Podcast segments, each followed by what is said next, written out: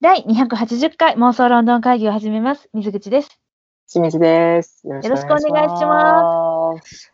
はい、皆さんいかがお過ごしでしょうか私ちょはっですね、と秋っぽくなってきた。あ、秋っぽくなってきた。うん。しんちゃん今、涼しいうん、大丈夫。 大丈夫本当にじゃあ、うん今日は急がなくても大丈夫かな収録。別にこの間は急いでなかったっていうね、急いではない。この間はね、またちょっとマシっていう話で。全然、全然なしになりましたけど、皆様、なんか夏バテとかされてませんかね大丈夫ですかねねえ、本当にね、はいなんか秋はやってくるんだね、夏は終わるんだね、なんかもうこのまま一生夏のままかなって思っちゃうぐらい暑かったんだけども。思ってたねう。んでもまあちょっとね、台風とかもあったかいや本当そうですよら。ね。うーん。つつ、え、水口さんはどうしたって私はですね、いやもうなんかうん早速今日のなんかお題に入ろうとしてたんですけれども、。ごめんなさい、ごめんなさい。とんでもない、とんであものない。ちょっとイギリス人めい怖いからて、すごいそうだよね自己のお天気の挨拶しよ話をうねと思って。そうそう、お天気の話大事やからね。うん。でしょはい。えー私は、あの、かねてより、しんちゃんからですね、課題ドラマとして、あのーなんていうんですか、これを見なさいと言われていた、Line of Duty。これはもうね、命令よ。 課題じゃなくて命令。命令。うん。見れ。えーこれをですね、Line of Duty というドラマを、えー今ですね、あの、私、ネットフリックスで見てるんですけど、ネットフリックスではシーズン5まで見れるんですけど、はい、復活したんだそね。うよかった。復活した。そう。なんか、あのーふと気づいたら5が見れるようになっててよかった。あのー全世界的には、今、シーズン6まであるんですが、日本で、あの、ネットフリックスで見ようと思ったらシーズン5までなのかなが、あのー今見ることができて、他ではちょっと確認してないんで、もしかしたら Amazon だったりとか、あの、そういうとこで見れるかもなんですが、すいません。ちょっとア見マてゾンもない。見れるっぽいですね。あ、見れるえ、6まで見れるの、 6までは見れない、まだ。あ、5までか。 6はこの間テレビ放映になったそう、ぐらワいウじゃワウんだっけ。うん、そうだよね。うんじゃあまだかな。うん。なんでまあ正5ま式タでイトね。ルは、うん。えっと、Line of Duty、汚職、汚職捜査犯。何言ってんの じゃあ、汚職特撮犯。特捜班やろ。もう漢ち字んち読めてゃなんいちんちゃしん今初めて口に出そうと思ったら全然読めんかった。うん私も初めて知ったよ。このなんか日本語版の正式タイトル。Line もとい of、もとい、 Duty。うん。汚職特捜犯。うん。です。ね、あのーえっと、警察組織の中で警察官のあの悪事だったりとかっていうのを汚職警察官を捜査する警察官が主役のお話なんですよね。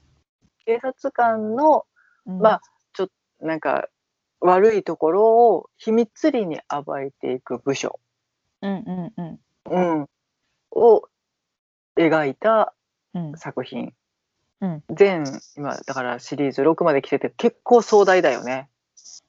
そうそうそうそう。うん、それを、あの私、しんちゃんから課題ドラマとして与えられたので、あのえっと、見たんです。でね、あの、本当は前回、あのメインテーマは殺人かなそれの、あの、英語、原書の読み方会みたいなのをお届けしたと思うんですけれども、しんちゃん英語ね、会ゲスト第で二回、そうねそうそう、ゲスゲストで来ていただいて。で、あの、そのですね、えっと、その時に本当は、この Line of Duty の感想を話すっていうのを私はしたかったんだけど、するためうにんシーズン2まで見終えたのね。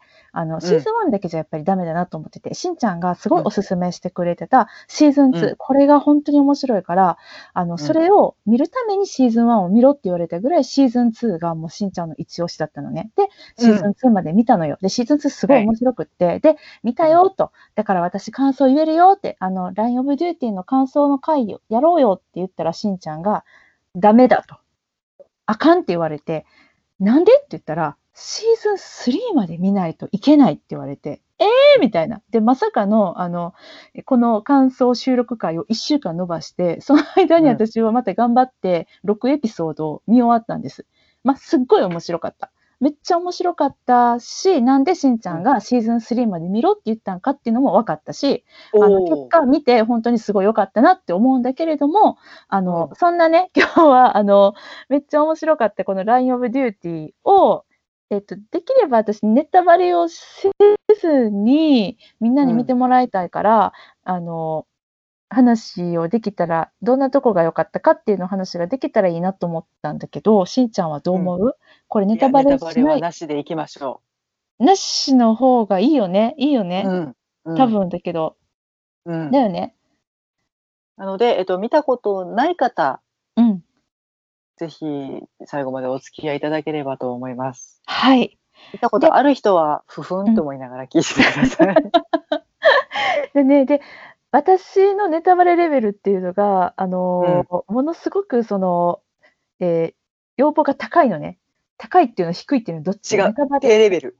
低レベルどういうこと、私高レベルまで大丈夫な人や。あーレベルね。ネタバレレベルがこうまで OK ね。私はネタバレレベル、めっちゃ割とひたひたの、もうなんか、うん足の裏にちょっと水つくぐらいまでしかネタバレが許せない人なので、私レベルの、 そうなの。私の、あの、ネタバレって、ネタバレをしないで喋るっていうのは、本当に割とめちゃくちゃネタバレしないで喋るので、あの、まだ見てないけど、ちょっとでも知りたくないっていう人は、もちろんここで切っていただいたらいいんですが、ちょっと気になるな、でもネタバレなしとは言いながら、ちょっと聞いちゃったらどうしようみたいな。で、浜村淳さんとかね、もうなんかすごいもう最後まで言っちゃうじゃない。なんか、うんあんな あそこまでのはないし、あの世の中うのあの予告編ね、予告編とかも私はもうネタバレだらけで、あの映画にこれから見に来ようとしている人たち、ドラマを見ようとしている人たちにそこまで見せてしまっては、映画やドラマを見る楽しみが減っちゃうじゃないって、いつも怒り狂ってるレベルのひたひたの、あの、私は低レベルのネタバレの人なので、うん安心して聞いてくださいってことが言いたかった。まああのテーマとしてはえっ、と興味を持っていただけるようにちょっとほんまに最低レベルのことはお話しさせていただくけれどそこからはもう交互期待って言っちゃっていいとてもそう素晴らしいドラマです。ねうんはい。そうです。あの、私、うえっと、前にもちらっと、このポッドキャストで、うんネットフリックスで見れるボディーガードっていう作品がめちゃくちゃ面白かったよっていう話をね、して、しんちゃんもネットフリックうス入って見て、もう、しんちゃんも面白かったって言ってくれたんだよね。で、この作品は去年の BBC の、去年だったかな、一昨年だったかな、とにかくそれのあの最高視聴率をもう塗り替えたっていう作品で、うんあのマット、うんマット・デイモンさんじゃないや、 なんでマット・デイモンさんが出てきたんだろ う。もうすごい、あうんの 全、然違ったぞ。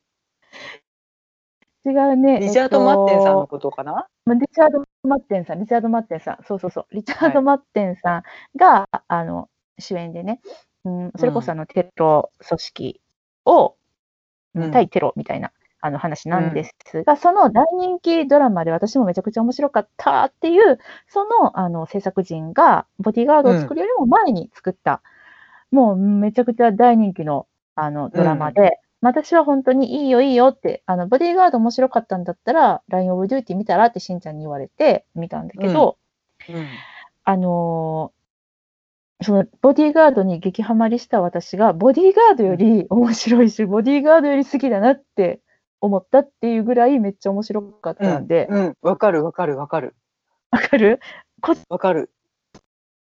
あ好き。ボディーガードもいいけどね、いいんやけど、あの、めっちゃ面白かったんで、今の私が、もうなんか、見たいって、あの、これ見たかってんって思う、本当にいいドラマなので、はい。ね、あの、ここでもう、あ、じゃあもう、じゃあじゃあじゃあ何も聞かずに見るわ、うんっていう人は、うんさよならしていただいた方がいいと思います。はい。はい。ということでね、ネタバレはしませんが、ちょっとだけどんななのかっていうのを話しながらね、今日は私の感想を主に、あの、しんちゃんに伝えるっていう、そんなはい。回にしようかな。まあ、しんちゃんの感想も聞きたいし。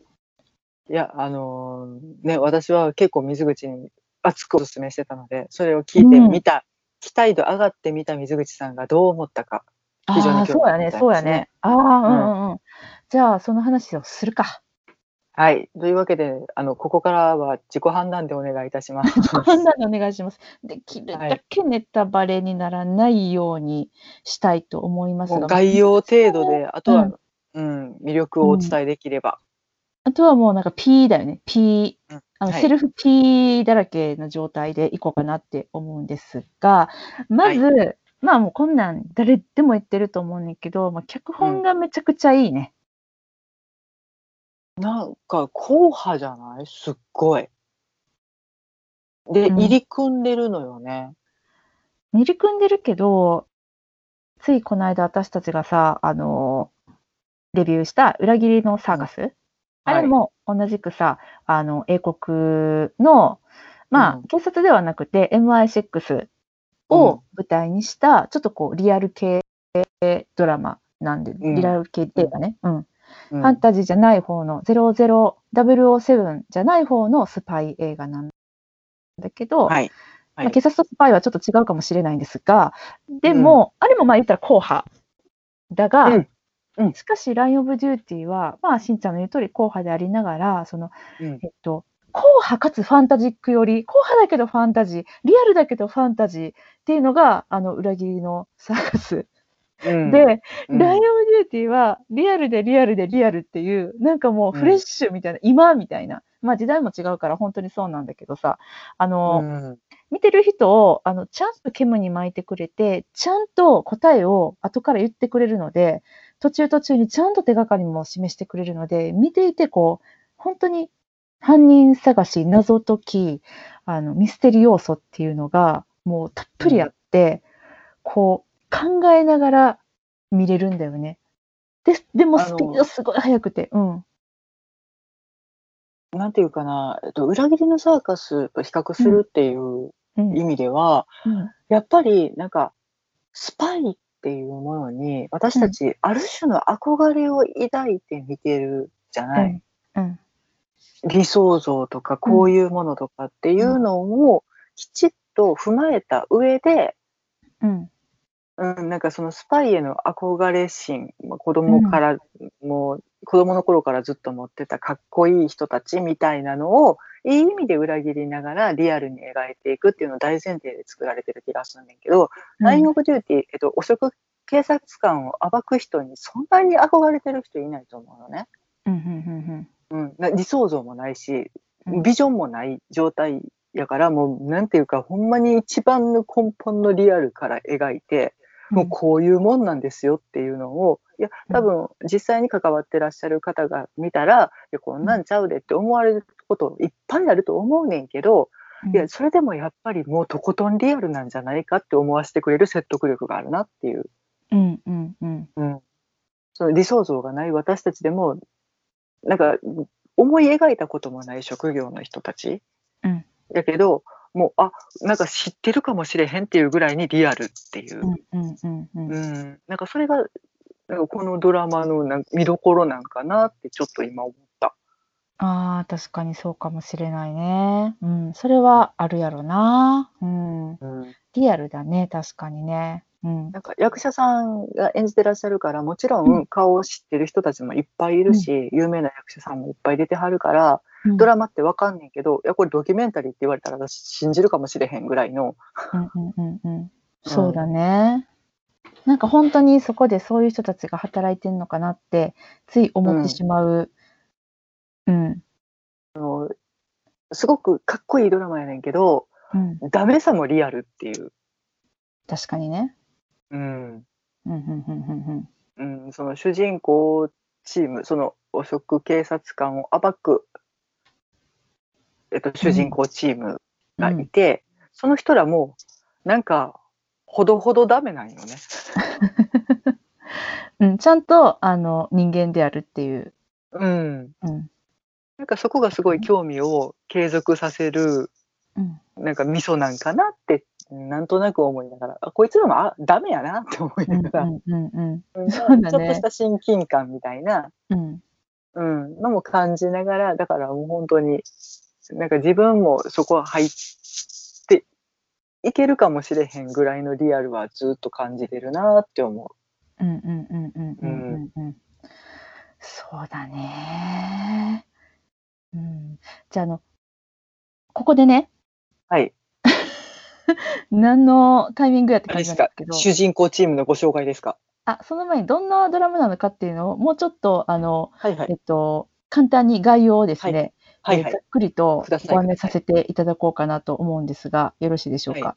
はい。はい。これね、えっ、と、Line of Duty、汚職、特捜班。そう、はん。ゆ っくり読みました。はい。これはですね、2012年に英国でスタートした BBC のドラマでございます。で、シーズンを進めるごとにですね、人気が増して、シーズン4は放送局の最高視聴数を10年ぶりに塗り替え、えー昨年公開された、昨年じゃないな、この記事、えー時点で昨年なので、う2018ん年に公開された最新のシーズン5、あ、この記事、うんあれですね、ドラマ、えーパラビさんのあの記事なんですけれども、はいシーズン5が最新の状態の記事だね。うんこのシーズン5が2019年の英国内最高視聴数を獲得したうんということで、もうとにかく、そのシーズンが新しくなるたびにですね、どんどん視聴率を塗り替えていってる、もうみんな待ってましたって、あの、見るドラマ。日本で言うと何なんだろうね。水戸黄門水戸黄門か。それは想像せんかった。なんか、ちょっとちゃうけど、相棒とかかなとかぼんやり思ってたけど、最高視聴率とかそんなじゃないもんね。うん、ちそやなょっとちゃうぁ。いや、でも、もさ、うんこのドラマがさ、そうんの最高視聴率を記録するって、まあまあ気狂った国だね、イギリスそうなっんて。だよね。やっぱなんか、英国は警察もの、刑事もの、ミステリーがもうやっぱりめちゃくちゃ面白いし、なんか、うんあの、ドラマを見る人たちの偏差値が高い気がする。うん。まあ、こんなん言ったらさ、私ドラマ見る偏差値高いんですよって言ってるみたいで、もうめっちゃおこがましいんだけれども、まあまあややこしくて、まあまあ専門的で、あうんのある程度やっぱり経験を積んでいる大人じゃないと理解できないような、あうの、描写だったりとか、設定っていうのがいっぱいあるので、これを例えば10歳の小学生女子が、まあ男子でもいいけど、見たとして、うん。理解できるかって言ったら、まあまあまあうん無理、あの、うわあ、なんかわかんないけど、ハラハラするっていうのはあるかもしれないけど、あの、うん制作人が求めているレベルで、この作品を楽しむっていうのは、まあ10歳女子男子には無理だよね。これは高校生でも、高校生ならわかんのかなっていうぐらい、わかなんるか、かもしれへんけど、興味ないと思うね、普通。うん、そう、ね、これを楽しみにして、うわあ、見るぜって、うんやっぱし、ある程度年のいった大人じゃないと、うん、うんあとドラマ偏差値高い人じゃないと思わないと思うので、これがやっぱ最高視聴率っていうのは、すごいね。と思う。おもろい国やなって思っちゃう。そうだよね。そうだよね。うーん。日本だったらね、私もなんか東京ラブストーリーとかさ、もうなんかあのぐらいしか思い出せないんだ愛けしど、て古るすとぎ言るっ。てくれとか、そうい う感愛しじて。と言ってくれもそうなのかな。でもシリーズものじゃないんだよまあなシリ。ーズものじゃない。なかなかシリーズものもあんましな。うん。今で言うと半沢さんじゃないですか半沢さんか。まあそうだうんね。半沢直樹は今まさに盛り上がってるもんね。う。うんん。まあでもそっか。うん。まあだから日本でいうところの、じゃあこれ半沢直樹ですよ。いいよ。半沢直樹としよ OK。 う。どうか受けたまわり。うーんちょっと違うかな。まあとにかく ごめんね。言っといてなんなんだけど、日本ではなんかもう企画の段階で却下されそうなマニアックな設定で暗くって重くって難しいドラマでもハラハラして楽しいだよね一部のあの私たちみたいなあのミステリー好き警察好きの人たちにはっていうそういうドラマなんだどようね。なんだろう。印象近いのあれかもしれないね。継続とか、佐生妙子とか。ああこれまたねすみませんあの古いど古いやつで申し訳ないんですけど古そいっちなのか踊なる大捜査線とか、古畑任三郎ではない。踊る大捜査線でもさでもさ踊るあのまあ作品のテイストは踊る大捜査線でも古畑任三郎でもないけど踊る大捜査線とか古畑任三郎がその日本でみんなにこうめっちゃさあの受け入れられて今でも根強いファンがいるっていうそのぐらいのレベルの人気度だよね「LINE of Duty」多分。そうだね。もう例えるの難しいよ、これ。むずいな。ないもん。ないです。うんすみません。はいうん、 で、えっと、この Line of Duty は、あタイトル、あの、カタカナ、カタカナじゃない、英語なんですが、あの、職務っていう意味ですね。この、えー警察組織内部の汚職特捜班、これが主人,、うんあの主人公たちなんですけど、これが、うんえっと、ライン・オブ・デューティー、つまり職務を逸脱した汚職警官を告白告発するっていう、そういう、うんあの重めなテーマの犯罪捜査ドラマになります。はい。うん、で、えーどんなお話なのかっていうのをちらっとこのパラビさんのサイトから、えーうん読ませていただきます、えー若手刑事スティーブ・アーノットは誤射事件の隠蔽指示を拒否したため所属のテロ対策班を追われ、汚職特捜班に異動となる。そうこのうん主人公のスティーブ君は最初はテロ対策班で割とちょっと指揮してたんだよね。うん結構若手ガンガンいってます的なポジション。うん。なんだけれども、あの、自分の、うんと、関わった事件、うん。うん。でまあ、あの、ちょっとした問題というか、がうん起こってしまって、それを、うんまあ、警察ぐるみで隠そうとしたんだよね。うん。うん、本当は、こっちが、その警察が間違って、あの、問題を起こしてしまった。まあ、誤射って書いてる、言ったぐらいなんで、まあ、間違って撃っちゃったんだよね、うん犯人を。うんうんなんですが、それを、あの、こっちの間違いではなかったことにしよう、隠蔽しようとしたのを、すごく正義感が強い若者だったので、それを拒否したと。で、それを拒否したために、汚職特捜班に移動、つまりまあ左遷なのかな、移動になってしまった。もうこれ以上テロのあの対策班にはいられなくなってしまった。うん。で、ここから、この主人公のスティーブ君の、え汚う職ん特捜班、通称 AC12 って呼ばれる班での、あの、日々が始まる。つまはり、いこのドラマが始まるんだけれども、まあ、これが、はいえっと、英国警察内部で不正に手を染める警察官を取り締まる部署であると。はい。えーあー、もう、でもな、うん。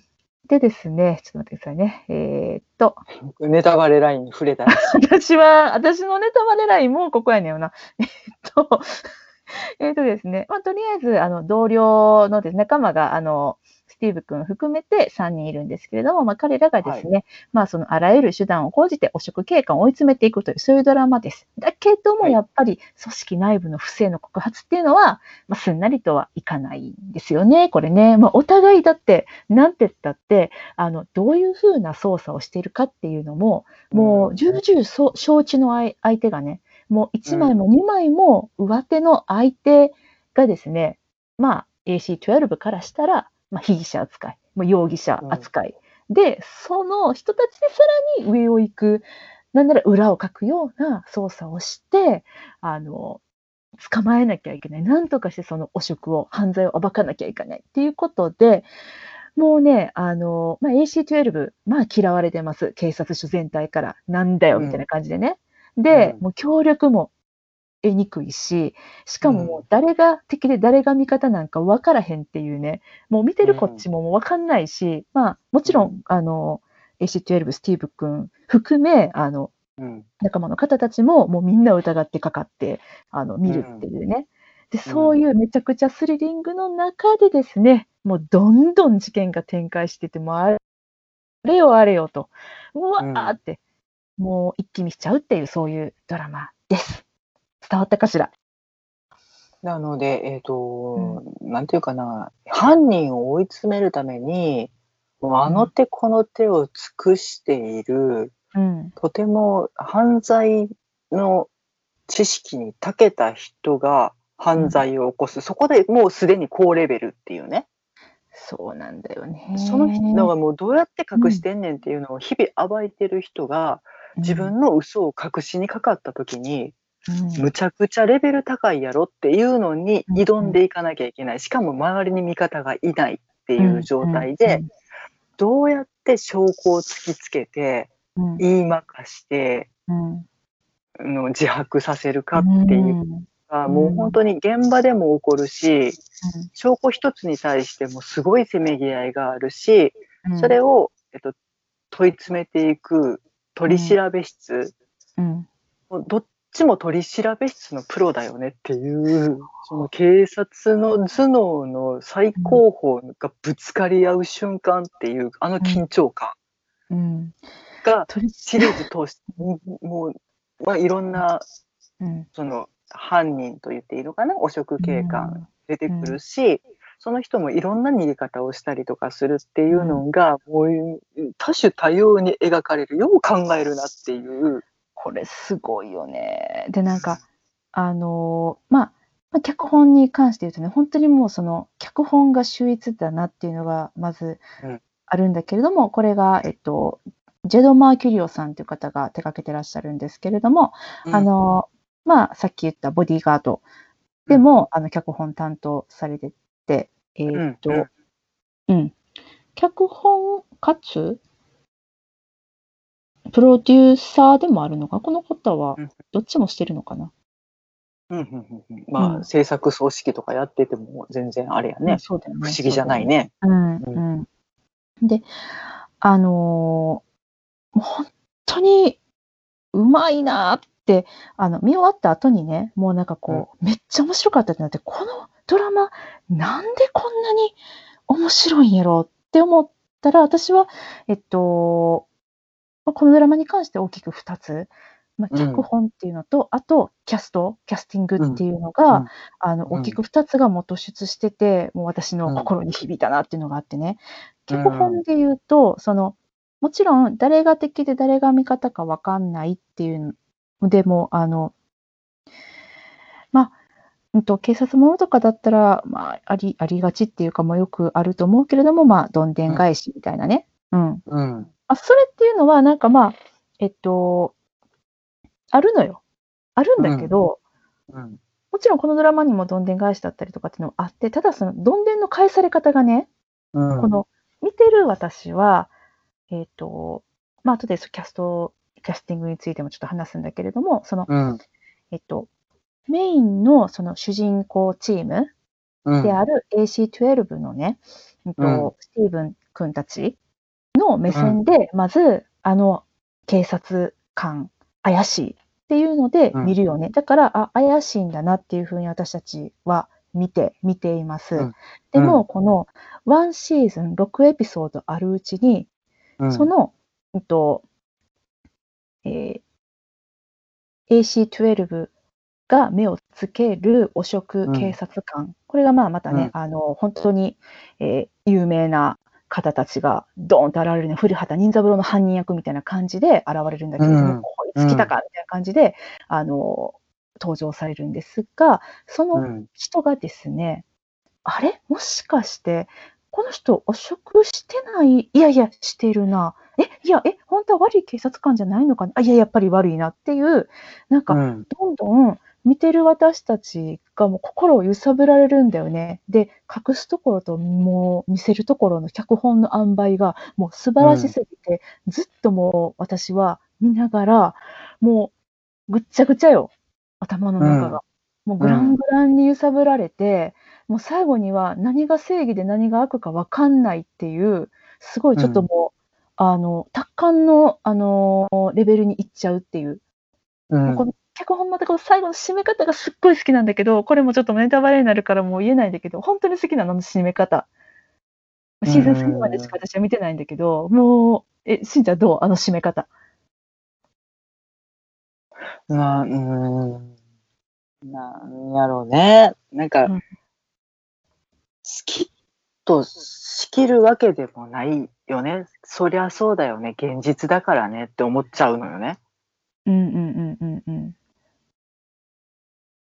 うんそうねまあ、シリーズ続いていくっていうところもあるからなんだろうとは思うんだけど。うんうん。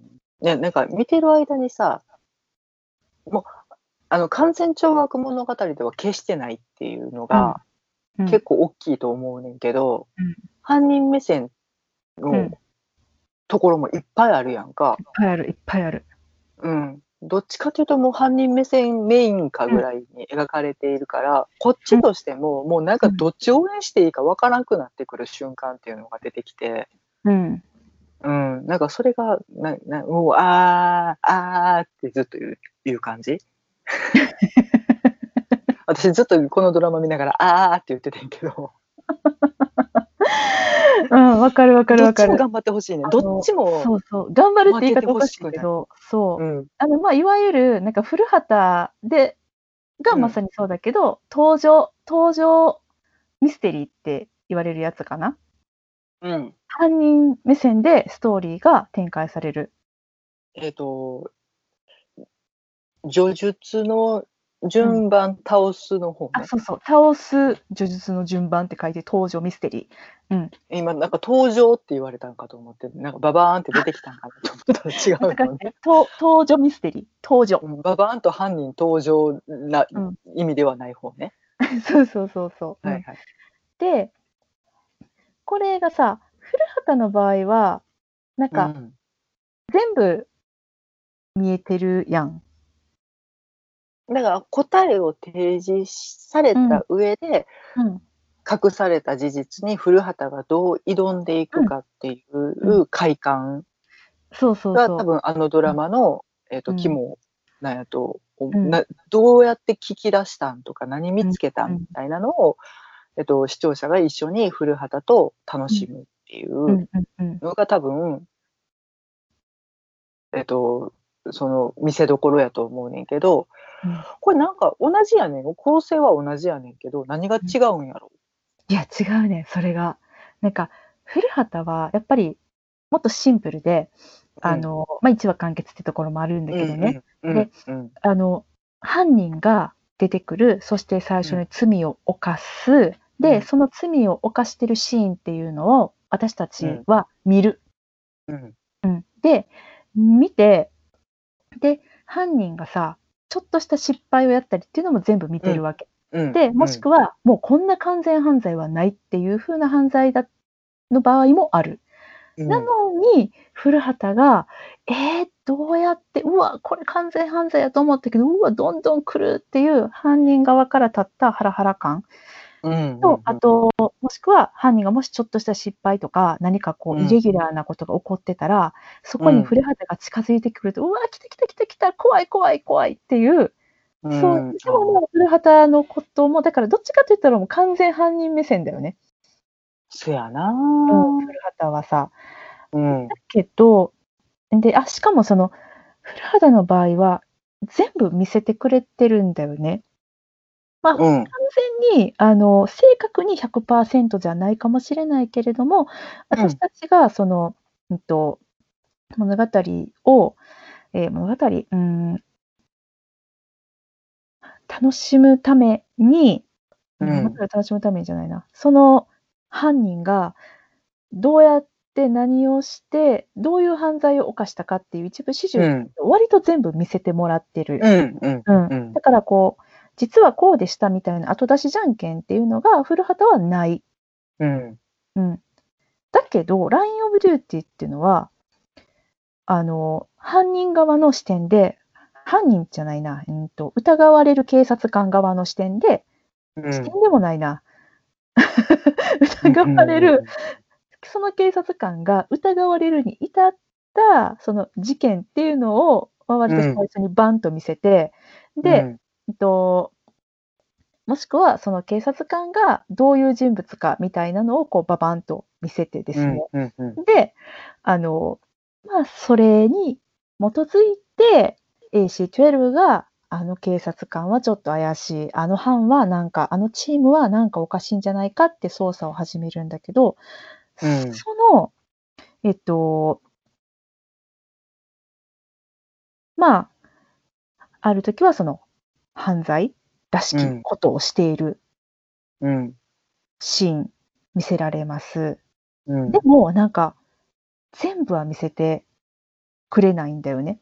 うんあのーもうある、結構抜け抜けやし、目隠しされてて、こっちも、え、え、うんなんかこれどうなってんのどうなってんのってなって、で、その後、AC12 側からの、その、情報だったりとか、別のところだったりっていう、そのパズルを、物語のシーズン、その、1シーズンエピソード、まあ5話とか6話ぐらいあるんだけれども、その前半で、パズルのピースをいろんなところから私たちは、あの、はめ込んでいかないといけないね。で、うんそれをいろんなところに手がかりだったり、パズルのピースがあるから、あの、探さなくちゃいけなくて、で、そうんの探している過程の中で、あれあれこれ、こっちが怪しいと思ってたけど、あれ違ったのかあれあの人、この時どうしてたんやろみたいなのが、すごうんくその、見ながらね、一緒に操作をしている気分にもなるし、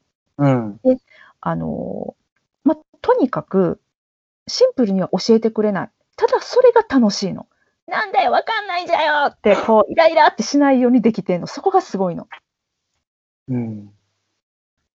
違う。多分その構図を作ってるのは、うん古畑任三郎って、まあ、何かのエキスパートだったり職業的に秀でた人、うんだから犯人に、えっと将棋の棋士もいるしうんミュージシャンうん演奏家みたいな方もいらっしゃったし、数学者とか、うんそのジャンルで秀でた人が大体うん犯人でうんやってはったけど、この物語って犯人警察やんか。うん証拠の部分からどうにかできちゃうって いう捜査の根本揺るがすのよね。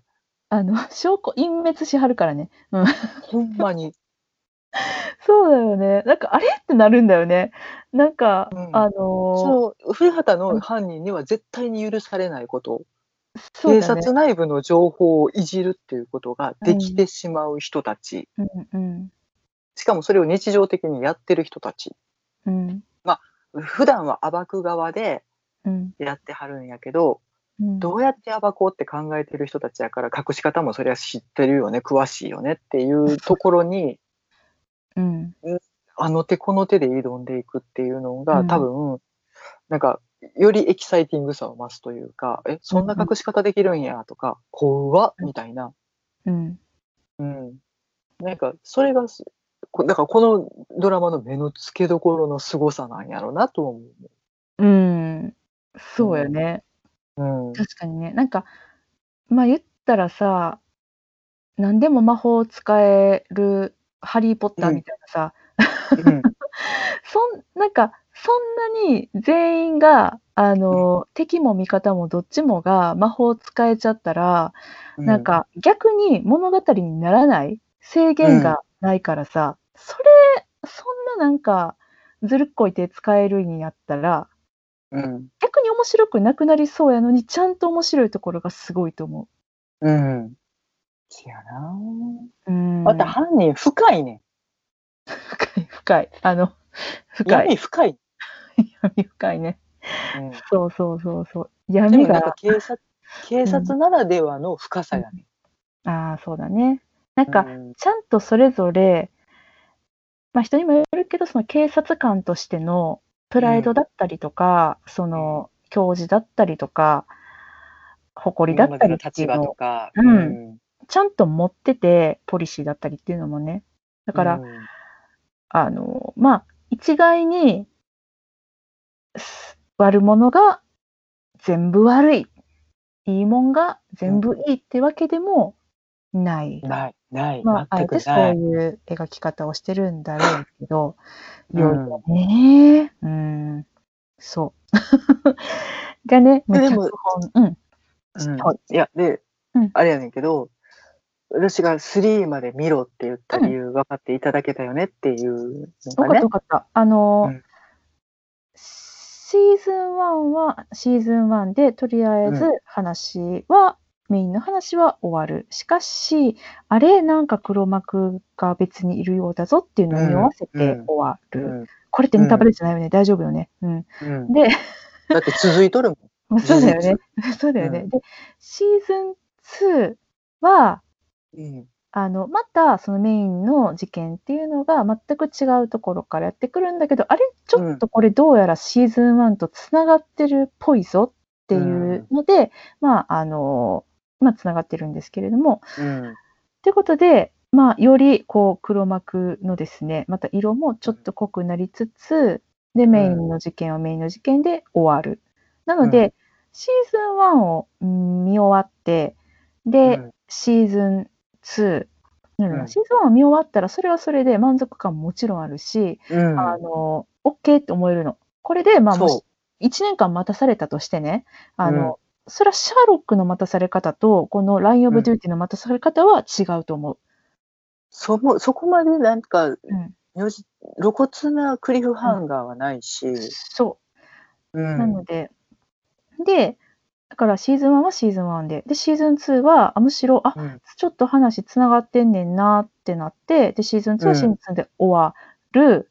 うんで、シーズン3を見たときに、初めて、あ、うんこのドラマは、シーズン1、2、3が1個のエピソードなんだって気づいたのが、うんあのー私はまず脚本すげえって思ったところで、うんうんあの、本当に、ちょっとこれすら私はネタバレになっちゃうんじゃないかなって思いながら今喋って、それは大丈夫かなシーズン1、2、3がこのエピソードでもういいよねそれは大丈夫よね大丈夫ですそれは大丈夫ですよね大丈夫夫だとししんまちゃんしにょこう、あの、ネタバレをちょっとこう、確認してるんですけれども。うう、ん。あのーなんかね、すごいね、これ。まあ、大体さ、まあ、どこのドラマもそうだと思うんだけどね、どこの国のドラマもね。まあ、シリーズものっていうのを、うんと、これから立ち上げようっていうふうにするときにね、まあ、シャーロックもそうやったって聞いたけれども、まあ、他のもみんなそうでしょう。とりあえず、シーズン1作って放映するじゃない。で、うん評判良かったらシーズン2ができる。でも、シーズン1の評判悪かったら、もちろんシーズン2はできない。そんなんはさ、うんもうドラマ界のセオリーじゃない。うんだから、ちゃんとこのドラマもね、シーズン1で終わってもいいようにうんできてる。うんで、シーズン2で終わってもいいようにもできてる。まあ、ただ、シーズン1すごい評判良かったから、2、3の構想っていうのは多分1の時点で、あの、やりましょうってなったと思うんだけど、より2と3がめっちゃつながってたからさ、そう思うんうだけど。んうんうんでもそれも100歩譲ってシーズン2で終わったとしても全然満足ができる。うんだけどシーズン3を見たら本当うにん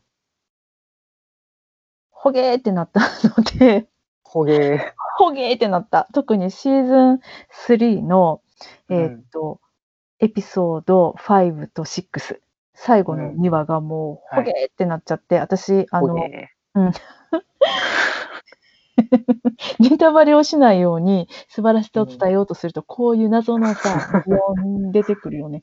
お前は北島麻也かまやちゃん、ほげって言ってたっ けでもなんかねたまにほげほげするあ、本当に。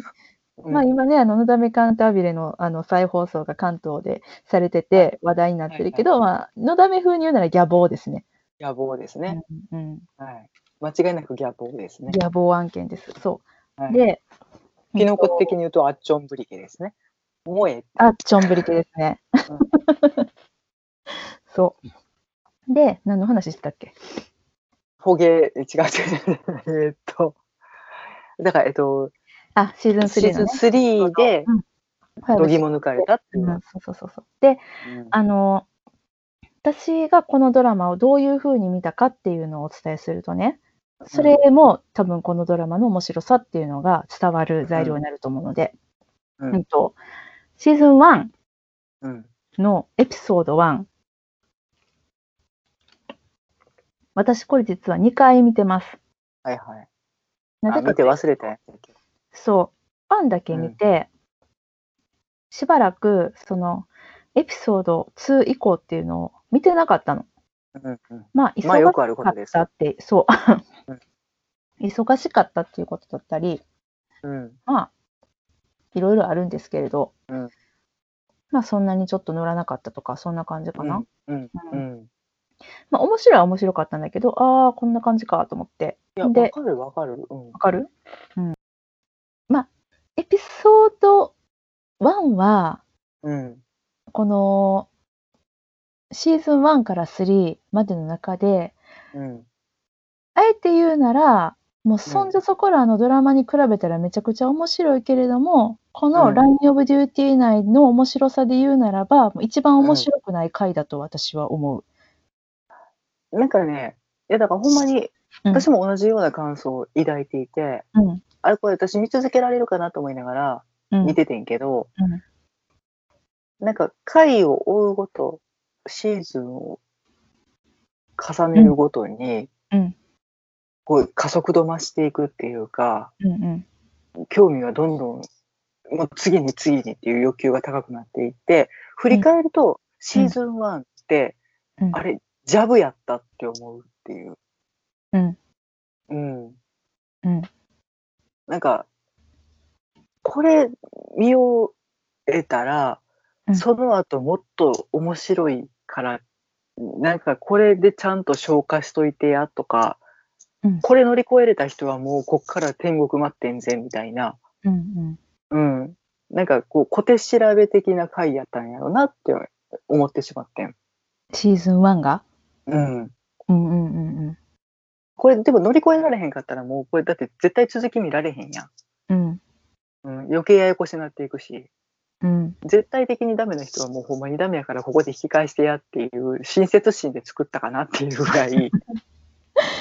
私はそのエピソード1がシーズン1のねエピソード1があの、うんちょっとしんどかっただけでそのエピソード2以降はめちゃくちゃ面白かったのよ。うん、でもなんか、のでうんこの物語構成とかって、まあ、うんまあ馴染んでないっていうのが多分うちらの中でも大きな要素ではあると思うねんけどね。うん、うん。いやうんそうね。うん。まあでもちょっと待ってじゃあそれで言うならさ今こう話しながらさ、ちょっとこううん2人の意見に相違が出てきたので確認したいところがあるんだけど、はいはいはい。しんちゃんはうん。とまあ、エピソードじゃあえっとシーズン1、シーズン2、シーズン3を3つね、うん。えっと、別の作品、別のっていうか、まあ、ほ本当はさ、えっと、シーズン1から3までで、まあ、1エピソードにもなるんだけど、中でもこう、シーズン1、2、3って分かれてるじゃない。これは順位をつけるとしたら、何順、面白い順に、好き、好きた順。だな、それはな、うんもう無理やねんな。無理出ました。なぜなら、うん私はシーズン5まで見てしまっているかあら。、そっか。うん。そうなんや。じゃあ、え、シーズン1、2、3の中では決められへんってこと、それはできへんのそれも決められへんのうーん。せやねん。せやねん。何よ、その告白。せやねん。あ、そうん。っていう、さらに、う。うん。こう、なんか、こう、高度なうん。仕掛け罠がが待ってるわけですよ。 4と5に。あなたのまた行く先には。あ、そう。私のという知らないこう世界プチ情報線にしんちゃんはいるんだもんね。っていうプチ情報をこうお伝えしつつね。ああ、わかった。まあ、そそれはね、あのね、ただ私3まで見たって言ったけどさ、うん。シーズン3を見終わった後にね、そのシーズン1とシーズン2は見終わった後、うん。間開けれたんよ次のエピソードうん見るのに、でも、うんうん3を見終わった後もうどうにもこうにももうなんか間が開けれなくてもうすぐうんにシーズン4を見始めたの、おー、行ったとりあえずあの HC12 の面々が出てくるところまで見ないと気が済まなかったよねあのわかるかなもうあとんりなあえことずにな次、マッってクだけ開けとけみたいな。そうあんな終わり方になって、えあの人たちちょっと待ってシーズン4ってどんな風に生きてるのと思って気になって気になってえシーズン4は一体何日後何年後の話なのえちょっと待ってどんな感じになってると思ってあのそういうことねだかそらうちょっと楽しみにしす、楽しみすぎるお菓子待ちきれんくて、一口だけ、一口だけって言いながら開けちゃったみたいなやつな。まあ、そんな感じ、そんな感じ。うんで、ちょっとだけ見て、出てきて、うんふーって落ち着いて、あの、うん止めたんだけど、最初20分ぐらいだけ見 て。だって、ね、で、大丈で、夫生きてるみたいになってる。そうするそうそこそこそこ。みんなまだおるかなと思って。うん。そう、そんな感じで、あの、ついついちょっとこう見ちゃったぐらいなんだけども、うんうんとじゃあちょっと話を戻すと、あはいだいぶ戻るんだけど、まあ、私うはんそのシーズン1、シーズン1のエピソード1を見うん。で、ちょっとこう、エピソード2を見始めるまでにだいぶ間が空いちゃって、うんうんまあ、そうんの間にちょっと一回、ネットフリックスから、あの、ライオブデューティーが削除されるっていう悲しい事件が起きたりもしたので、あああ、削除されちゃった、もう見れないと思ってたら、また復活して、そのタイミングで私は見まして、、で、エピソード2から見始めたんだけど、エピソード1をちゃんと見れてなかったみたいで、ちょっと忘れてて、もう一回見返したのね。まあ、細かい設定あるあるだったからさ。で、まあ、うん見返して、見返したけど、やっぱりこう、まあまあ面白いんだけど、面白いけどやっぱ導入部なので、エピソードうん。 1は何と言ってもね。で、見終わって、そのエピソード1の一番最後で、あこれそういう話なんと思って、1はいの最後でね、うん。何や、あそういうことかって思って、わかる、うん。とある、あの人の設定よ。はい。それで知すらねずにもちろん見てたから。うん。いうんで。え、知っとったら怖いわ。や、でも、まあ、あの、ストーリーとかさ、こう、日本あ語まあね。でストーリーとか見たらもう分かっちゃってるやん。わかうんてか、書かれちゃってるやん。だから、できるだけ、まあ、私はもちろん見ずに、ね、そういうの見ずにエピソード1を見たから、最後に、もう膝を叩いて喜んだんだけど、うん。ああ、こう、こういうやつやったんかと思って。うん、で、あのーわあ、これは面白いと思ったら、シーズン1、エピソード2からが、まあまあ面白くて、で、シーズン1は全部で5話までかな。あって、かなうん。 5話だね。う5ん話でした。で、えーっと、1、2、3と4、5をうん。 2日間で見たの。うん。うん。ううん。んとりあえずもう1日目で3話見て疲れ果ててあの あ次の日に続き見ようと思ってあと2話を見たんだよね。うん。でああ面白かったってなってこれはいいドラマだと思ってしんちゃんにも LINE をしてじゃあしんちゃんがシーズン2を早く見ろって言うからあそうだねってあの大好きなね女優さんも出てるから見ろって言われてでシーズン2を見ました。じゃあ、まあ、これもねちょっとと思って見始めたんよ。うん。ら、もうもちろん、そんなんね、もうシーズン1、エピソード1のような、そんななんか、ジャブ中のジャブみたいなものはなくて、もういきなり、もう、クライマックスから始まるみたいなもんよ。あうの、ん。ねえ、えっと、面白度で言うと、緊急度で言うと、シーズン1は、まあ、1、2、3、4、5って感じで面白くなってたんだけど、ういきん。なりなんかエピソード4ぐらいから始まったぐらいの面白さがエピソード1からあって、もうなんはいはいか止められなくて、で、うん。見事なクリフハンガーをですね、エピソード終わりに、あの、私に突っ込んでくれるの、視聴者に。ね。はいはい。で、はいはい。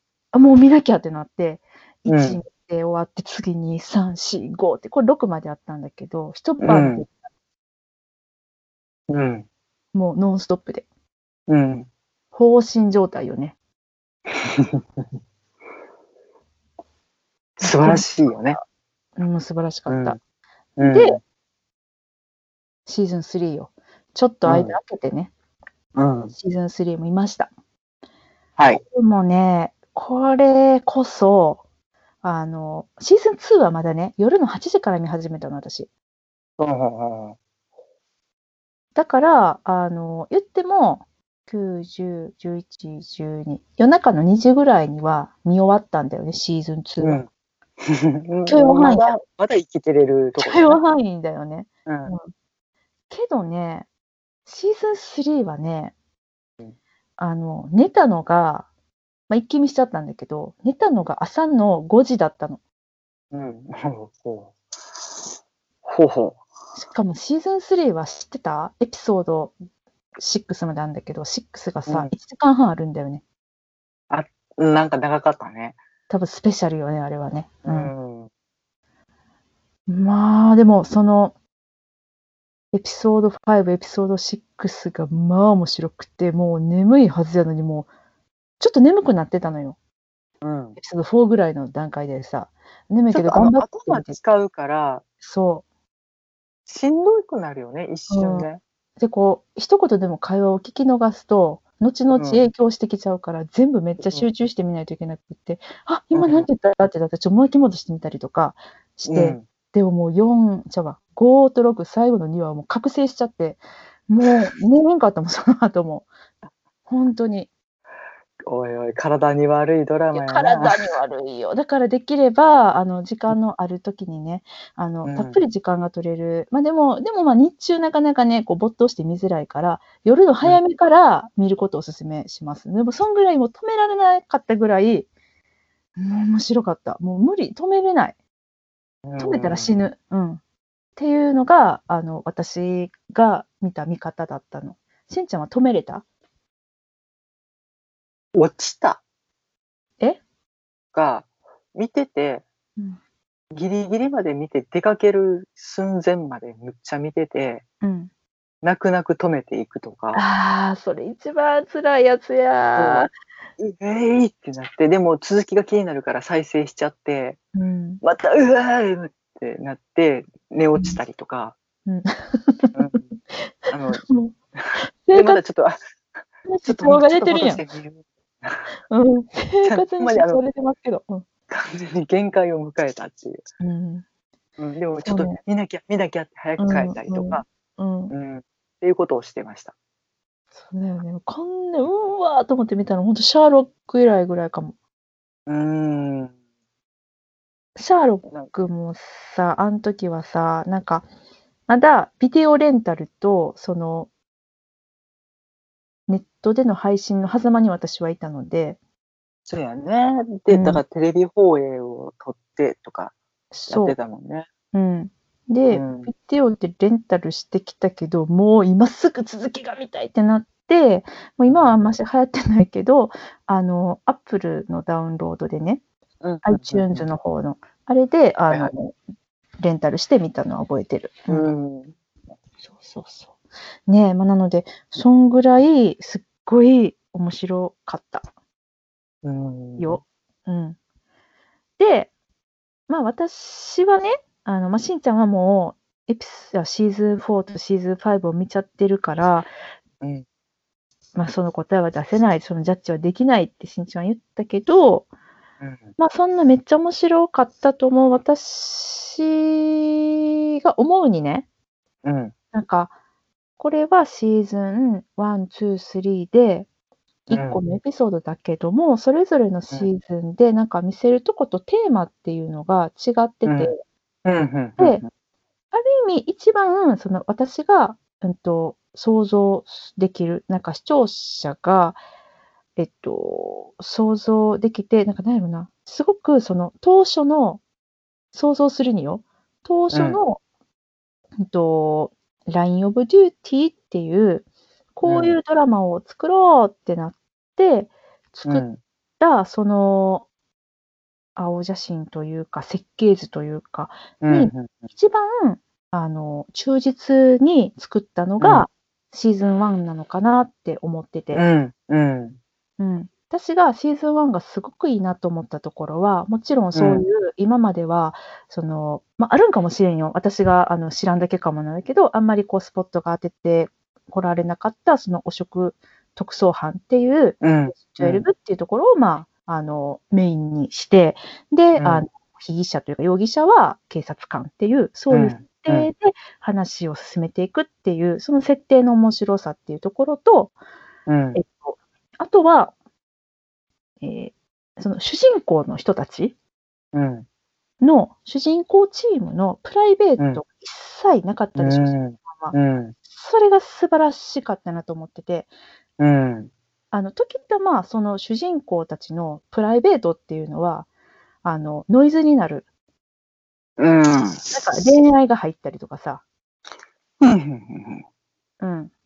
とか、なんか、この、もう、細かいことすらなかったから、こう、朝ちょっと家でコーヒー飲んで出かけるとか、そういう描写すらなくて、もう本当に職務についてる間の、あの、主人公たちしか、うんシーズン1では見なかった。まあ、逆に、その、えっ、と、疑われる、あの、調査対象となる警察官の方は、割と、まあまあ、プライベートとかもどんどん出てはきてたんだけどね。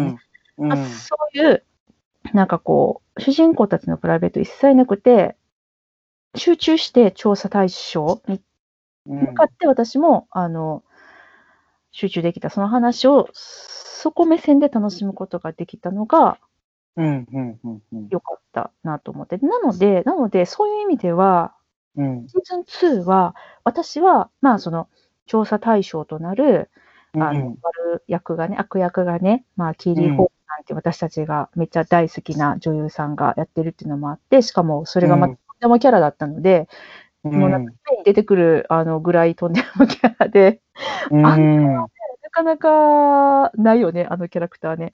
うん、うんで、すごい魅力的で、事件自体も、まあ、おもし面白いっていうか、興味深いものではあったんだけど、その、うん割とプライベートがいっぱい出てきたじゃない。まあ抜きには語れないそうことだにね。なったからね。ううんん、そうだね。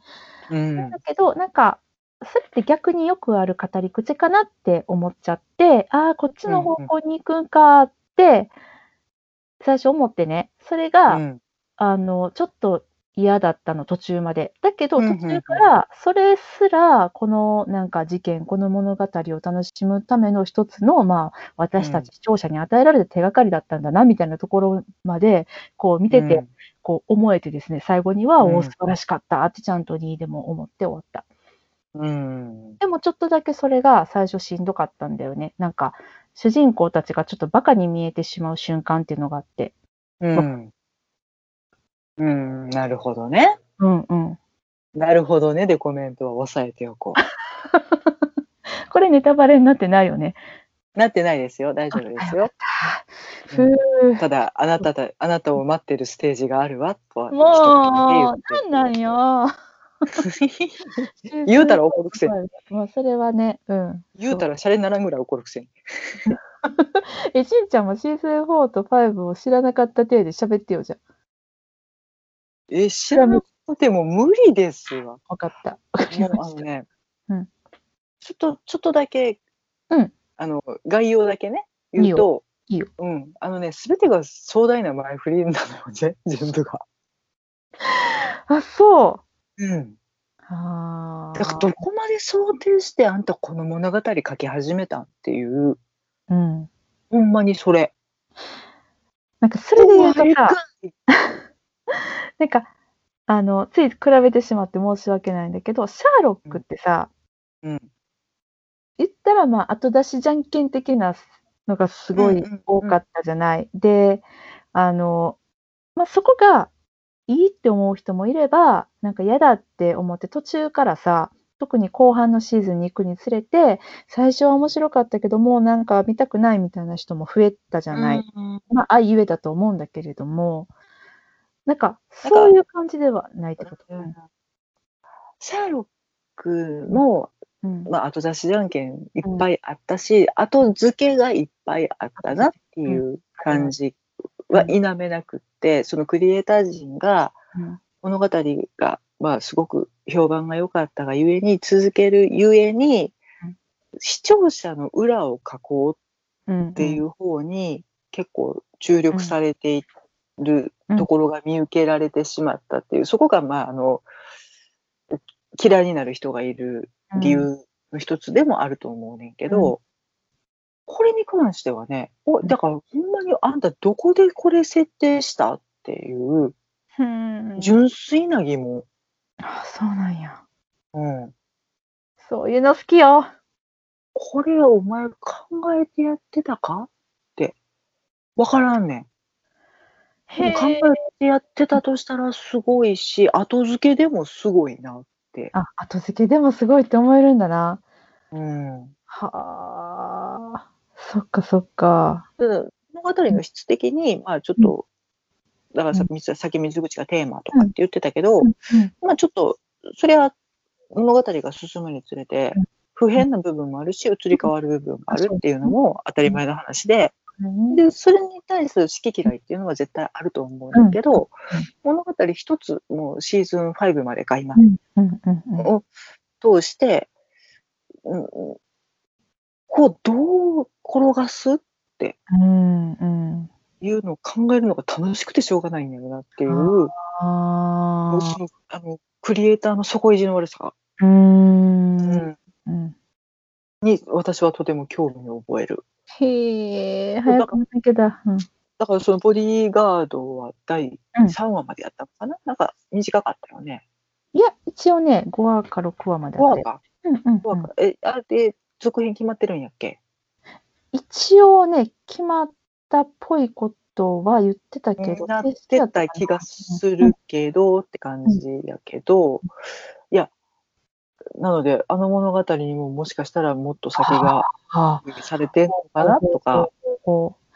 ボディーガードはね、まあ面白かったんだけど、ちょっとムラがあるなっていうのは正直思ってて、うんうんまあ全部で6話ですな。うん。6話。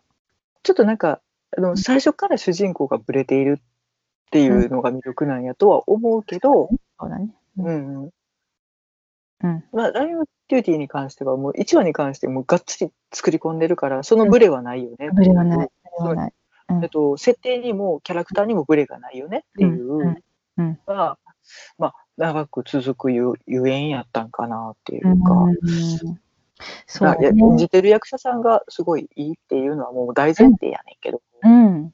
そう。あのーまあ、ここでもうめっちゃもう何十分前に飛ぶんだけど話がね。私が良かったと思ったのが脚本とうんキャストっていうキャストはいはい。キャストの話そろそろいきますか、はいはい。うん、あのー、キャまあスまあトを喋っとね、るけどな。うん、キャストなんですけども、これはその、まあ、めっちゃいいなと思うポイントが、うえっとあるよね。やっぱりメインの AC12 の仲間たち3人っていうのが、うん素晴らしい役者さんなんですけれども、うんどちらかというと、なんかこう、あの、人気ドラマの主演を常に張ってるような花形の役者さんたちじゃないっていうところが、このドラマの魅力だなって、うん、ね。そうだね。うん。なんか、日マーキ本ー・コムストさん、久々に見たわとか思ったけどね。え、誰誰あと主人公のはいはい、はい。スティーブスティーブ・アーノット君。このアーノ方ッはト何に出てる方なの私が認識したの何やっけなえっとね、今探してるけど出てこないぞーっ と。えっと、あの人、エディ・マーサンさんと、うんえっと、あの子、あの子、えっ、と、全然ちゃんと喋っ調べてから喋 れ私。えっと、ごめんね、私も振っちゃって。いや、やっぱキャストのこといやいやちっちゃに聞いたらいいかなと思っちゃって。うんえっ、とね全然出てこえへん。うん、映画。なんかね、すっげえ気持ち悪い役をやってて、エディ・マなーんさだんっこの人て言ったら、あの、葬儀屋の話かなと思ったけど違うんだね。えっ、と、アリス・クリードの失踪かな、放題は。うんうんうん。エディ・マーサンさんとジェマ・アータートンちゃんあ、ジェマー・タントンちゃん。と、えっ、と、マーティン・コムストさんのこの3人だけの映画。へえ。まあ、気持ち悪いのよア。リス。アリス・クリードの失踪かな、放題は。うんうん、あ、まあめちゃくちゃマイナーな映画なんですけど、うんうんうん、これを見て、うんまあ印象にはすごく残ってて、私好みの顔でもあるので、うんうんうん、あの、マーティン君がね、うんうん印象に残っててんけど、久々に見て、ああ、この人うん。だってでもそこまでうんうんあんまりお目にかかってなくて、うんうん。うん、久々に見たらこれかーいと思って、そうなんや。うん、私、まあでもなんか、なんはい、かすごいナチュラルな人だよねって思う。うんうんうんうんうんうんうん。なんか、どこにでもおる感じの人だよね。うんうんこうなんか、めっちゃ男前とか、なんかこう、そういう感じじゃない、見た目的にはね。そでもまあ、顔は整ってるの。私なんかね、この方、まあ私は今回、あの、初めて認識したんだけれども、マーう。ティン・んうんコムストンさんかな。うん。うんあの、まあもしかしたらそれまで見てたかもしれないんだけどね、何かの映画だったり、ドラマだったり、うんでもまあ、その彼を認識したのは初めてで、ただ、うんこうあれ、なんか誰かに似てる、誰かに似てるってずっと思いながら見てて、うん。思ったんは、なんかこう、あれよ、あの、えっ、と、地味にした、地味になったトム・クルーズとマーティン・フリーマンを足して2で割ったみたいな方やなって。うん。うん。ああ、なるほどね。トトムム・・ククルルーーズズささんん似ね。てない。うん。うんうんうんうん。すごい、なんか地味やけど、顔立ちは整ってて、あの、めっちゃ似てんねん。うん。って私思ってんねんけど、ちゃうかな、うんそんなことないうん、ややったらマーティン・フリーマンさんの方かな、なんとな く。うん。なんいや、と出しなく出して、出してにで割って。うん。出しうん、確かに出終わって って。てにで割ってお依願い頼。されちゃった。うん。この方ね、なんか元プロのサッカー選手っていう経歴をお持ちで。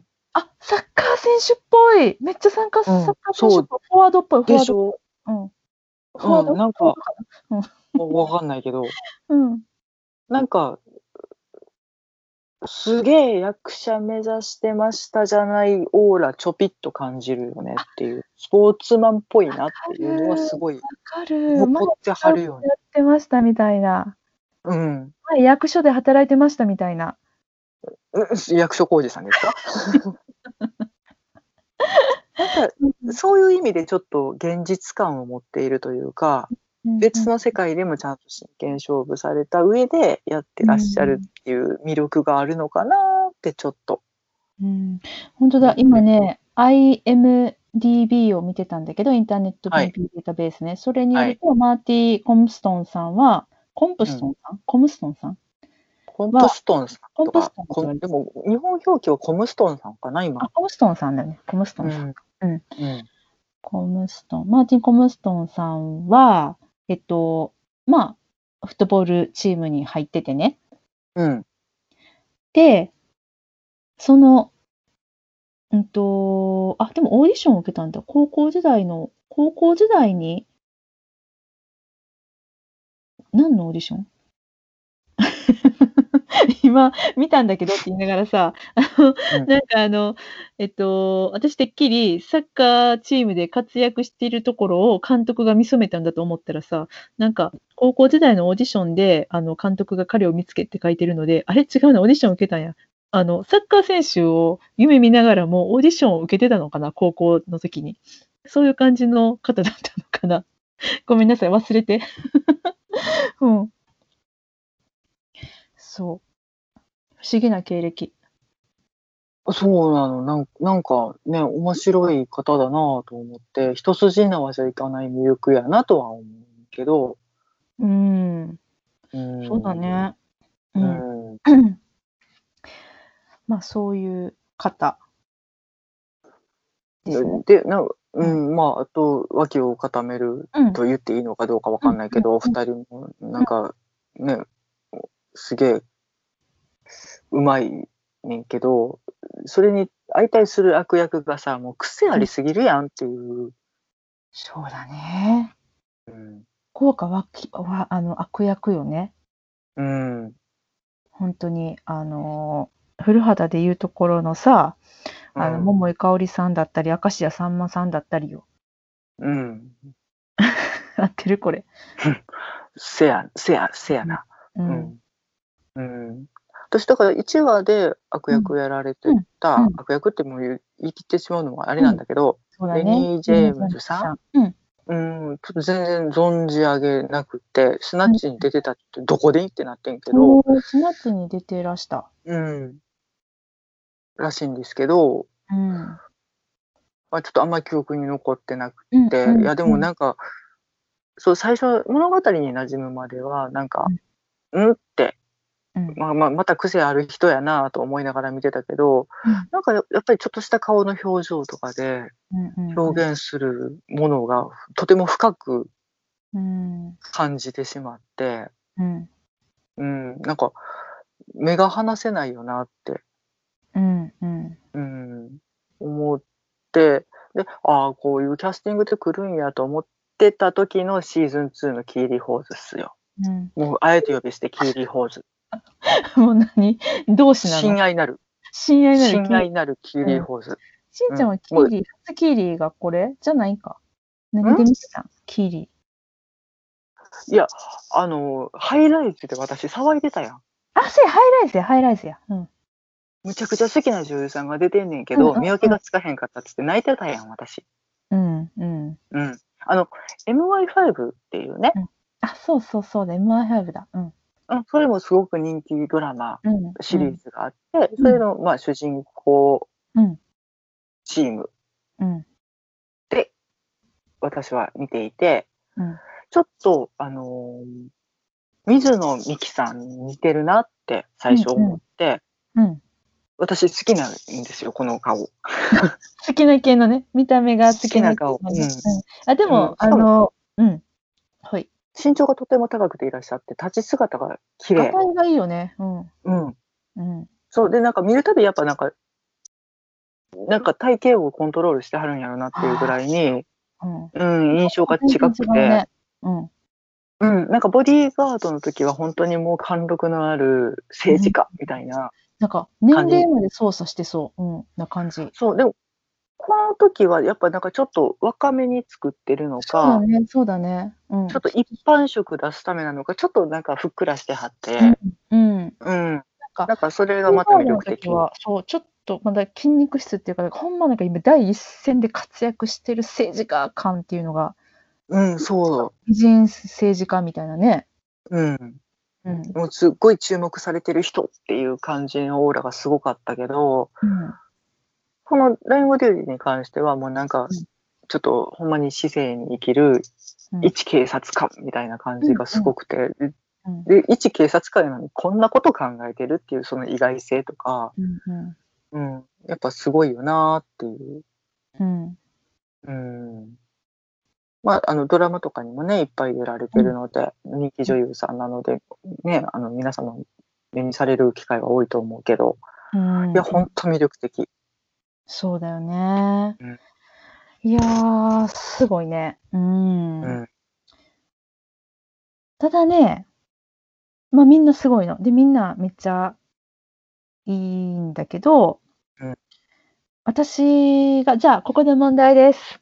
はい。私が一番好きなキャラクター、ツートップは誰でしょうか一番好きな言うとって、ツートップってどういうこ とやねん。好きやめんどけくど、さい好きやけど、ちょっと絞りきれないの。うんでも水口、えー、フェイスティングスさん。正解めっちゃうんいいなかっこよすぎて渋いよね。もうなんか最初はなんかあのー脇役って思ってたんようん。ちゃうかったね、もうめっちゃかっこいいし、もう一番好きうんなんか、うんだから上、えっと、さっき言ってたママーティン・コムストーンさん演じるアーノット君の上司うんに当たられるおじさま。なんか、あれなんかぼんやりしてんのかなと思ったら、取調べ室に入った瞬間からのがすげえ切れ者っていうね。もう全部かっこよすぎたうんうん、うんえ、もう一人いんのそういるもう一人いんのでも誰、ね、もう一人はね、えっと、誰って言っちゃうと、ううーんと、あでも伝えにくいな。うーでも、すごいもう好きで、途中からめっちゃかっこよく見えちゃってさ、ワキうん浮気というかメインというか、これはでも名前は言わないでおく。なんでかっていうと、ネタバレだなって思ったから。あ、そうん。う。あ、そうううん。だからしんちゃんには今私がこうやって喋ってるこの感じであああの人ねって思ってもらうしかないんだけど、なんキーワード少ないわ。どうしたらいいかなこれ誰って言ったらいいのかなうーんああ、でもそういうことか。はいうん、はい。うん、了解。わかったうん。了解。そうなんかさ最初はね、うんもうなんかもう全然ヘイスティングさんどころじゃない脇役やと思ってたから、うんうんうんもう滋賀にもかけなかったんです私うんでも、もう2、3と来て、もう3ようんね。もうね、まあ、それこそ犯人目線の話じゃないけど、あの、うんもう彼の気持ちにすごい寄り添う瞬間っていうのがあって、うんうんうんかと思えばめっちゃムカつく瞬間っていうか、もうあり、 私、主にムカつきやったな。ムカつきか。うんまあ、ムカつくよね。でもなんか、んなんであんなうまいこといくんかなっていう、あのう、ん脚本的なね、ちょっとイライラはあったんやけど、なんでやねんと思って、みんな気づけみたいなのはあったんだけど、うんあるよね。うん、アホかみたいな。あるね。ちょっとそれも、まあシーズン2とはまた別の方向から、なんかうちょんっと登場人物がバカに見える瞬間っていうのがシーズン3にもあったんですけど、うんまあでうもんそれを差し引いてもシーズン3は面白かった。うんうんもう最後のもうあの展開がね、うん、そう、あれはすごい好きなの。なんかね、なんでで私この人ちょっと好きなんやろうと思ったらね、声がベネディクト・カンバーバッチさんに似てたね。うん、ああ、そう。でも顔のそ形れも多かったな。うん。あ、ほんまにうん。ああああ、顔の形ね。うん。このなんかこう、不思議トークみたいに ね、イライラされてる方いらっしゃるんじゃないかと思うけど。ねえでも見てください。うん。全然違一うんだ言け言っど。ておこう。うん。うん。何よ修羅が待っている。あーなんでそんなわけないやんって私は今思ってる。だって、ホニャララだもんって思ってる。わかるわからん。違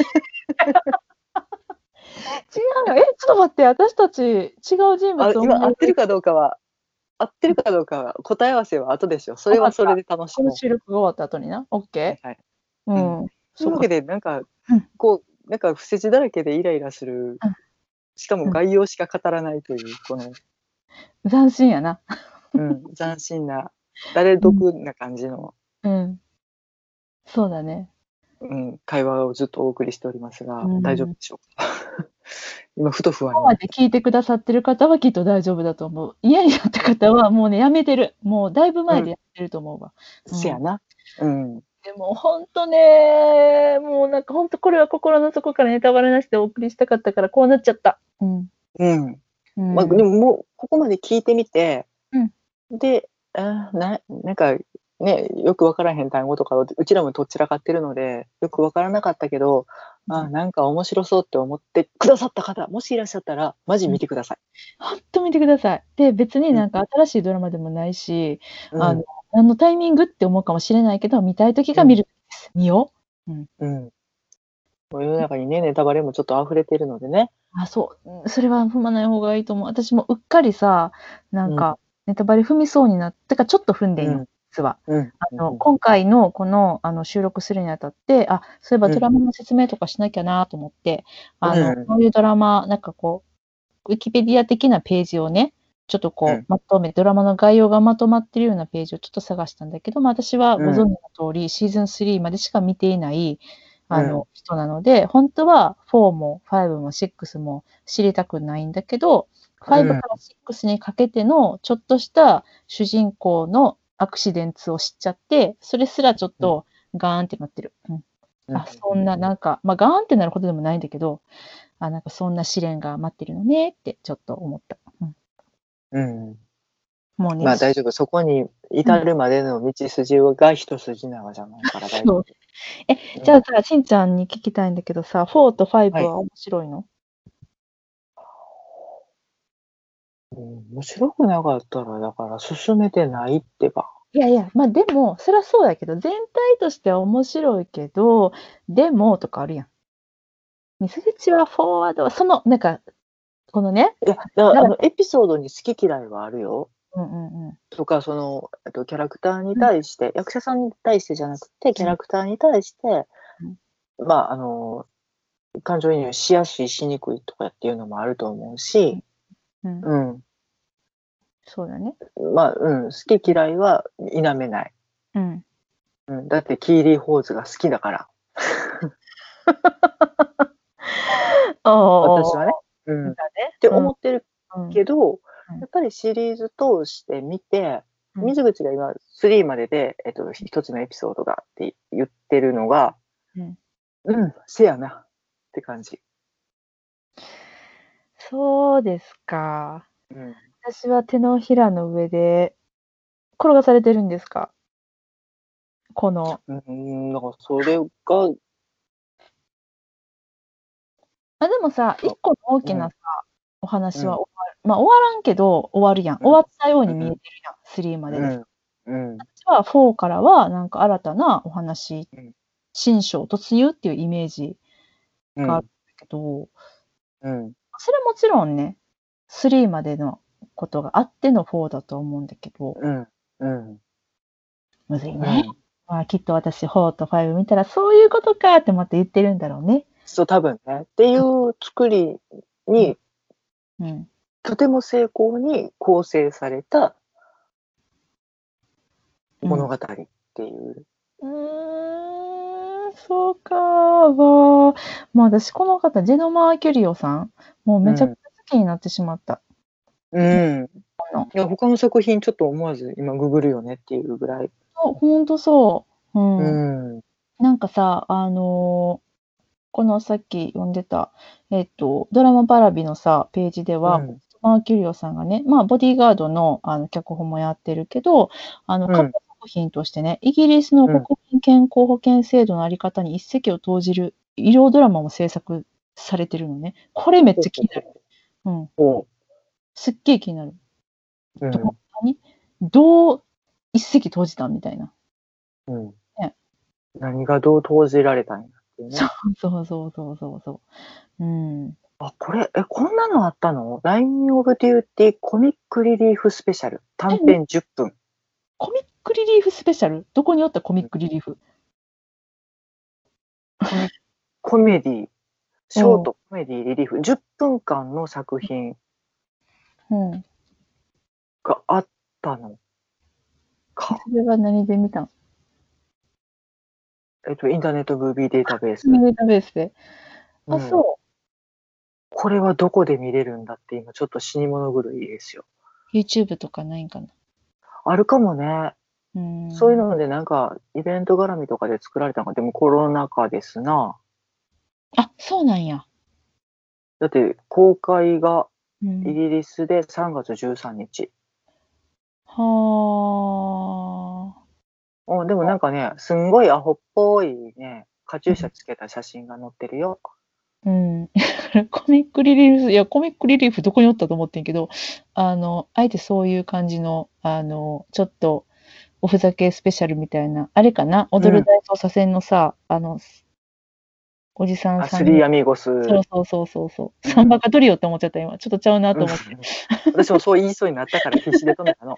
止めちゃった。うん、そうそう。うん、でへえー、そんなんあるんだ。もストライクバックとかにも入ってはったんや。何ストライクバック。えーと、これはすっげえ、軍隊ものっていう感じかな。うん。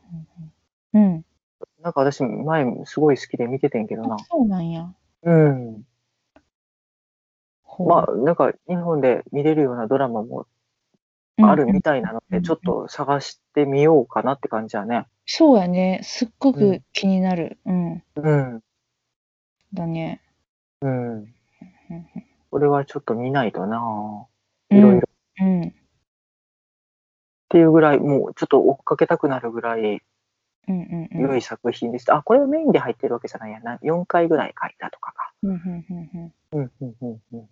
もし日本でね、見れるやつがあったら、ちょっとう見ん、たいなと思います。うん。そんな感じかな。ネタバレをしないで、あの、よかったよっていうのを、あの、私からしんちゃんに伝えるにはもうこれが精一杯。伝わった私の感想。伝わってると思いますよ。大丈夫やと思いますよ。本当に。ああ、でもなんかうんネタバレありでも喋りたい。まあ、それはもうちょっとしてからにしましょうただか、。 4と5を見たら、今度はネタバそうレですねありで喋るっていうのはどう完全ネタバそうレ。ですね。うんはい。よし。ですねそれを やろうと思います。しんちゃん、ここまで何か言い残したことはないうん、もう私はもう見てくださいとしか言いようが。そうだよね。そうなるよね。うん。うーん。OK。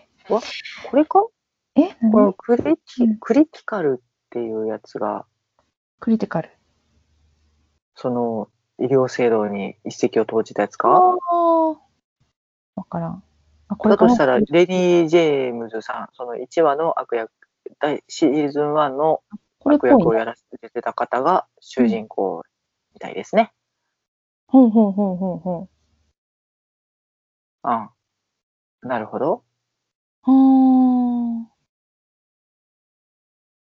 本当だ。ぽいね。うん。医療ドラマ、療ドラマ2015年作品ですね。医療ドラマっぽいジャケットだね、これ、今、あの、写真を見てるんだけど、医療とりあえずその一石を投じたやつかどどうかはわからないけど、医療をテーマにしたやつやね完全に手術してすごい、だってさ、7.3だよ、星。る、うん結構いいよね。うん、うん。というわけで「ライオン・ブ・デューティー」シーズン6でどうなるんだろうね、まだえあ公開してないんか2010 2021年予定かいやいや、もうだってワーワーでやったよ。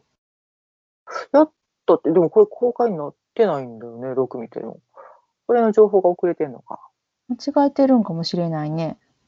うん6の英国のうん。放送が2021年っていう情報で止まってる。そっかそっかそっか。うん。うんまあ、ちょっと、えー詳しく知らなくて申し訳ないです。そうだね。いや、6やった気がしてんけどな。まだやったんかな。あれ ?5 やったんかな。まあ、ごめんなさい。私もちょっと、あの、そのあたり分かってないですけど、ただ、今、なんか、アマゾンプライムなり、ネットフリックスで見れるのは、5までってことだよね。ですね。はい。うんはい。よし。私は、あと、この楽しいのが、まだう2んシーズン残っていますので、楽しみたいと思います。まだ全く見てない人たちは、もう本当おめでとうございます。今から、あの、存分に楽しんでください。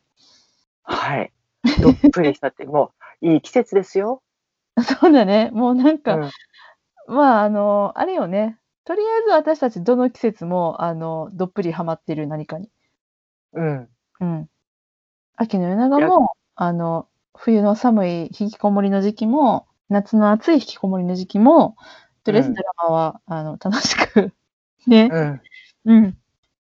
そうそなので、皆様のおすすめもうん、ぜひ、教えていただければと思います。ウィキペディア見ても、まだ5しかないな。う。あ、そっか。じゃあ、私が間違えてたかも。5やったんかな、この間じゃあ。かにゃまあ、ちょっとよくわかんなくてごめんなさい。いや、うん、まあ、多分私の方が間違えてるに決まってる。うん。 ウィキペディアさんに今聞いてみた。オッケー。うん。はい。じゃあ、まあ、そんな感じで、だね。はい。皆様の感想をお待ちしております。はい。というわけで、見またあよって方ね、本当にね。はい。ごめんなさいね。違うの、ごめんね、ここのね、あの、足並み揃わない感じね、あの、リモートでお届けしております。はい。はい。ので、うん、ぜひ感想を聞かせてください。あ、えー一個だけ言わせて、じゃあ。ね一個言うだけ。うんいいよこれ見て面白かったよっていう人、クリミナルも見てね。あ、クリミナル。うん。イギリス編とかスペイン編とか。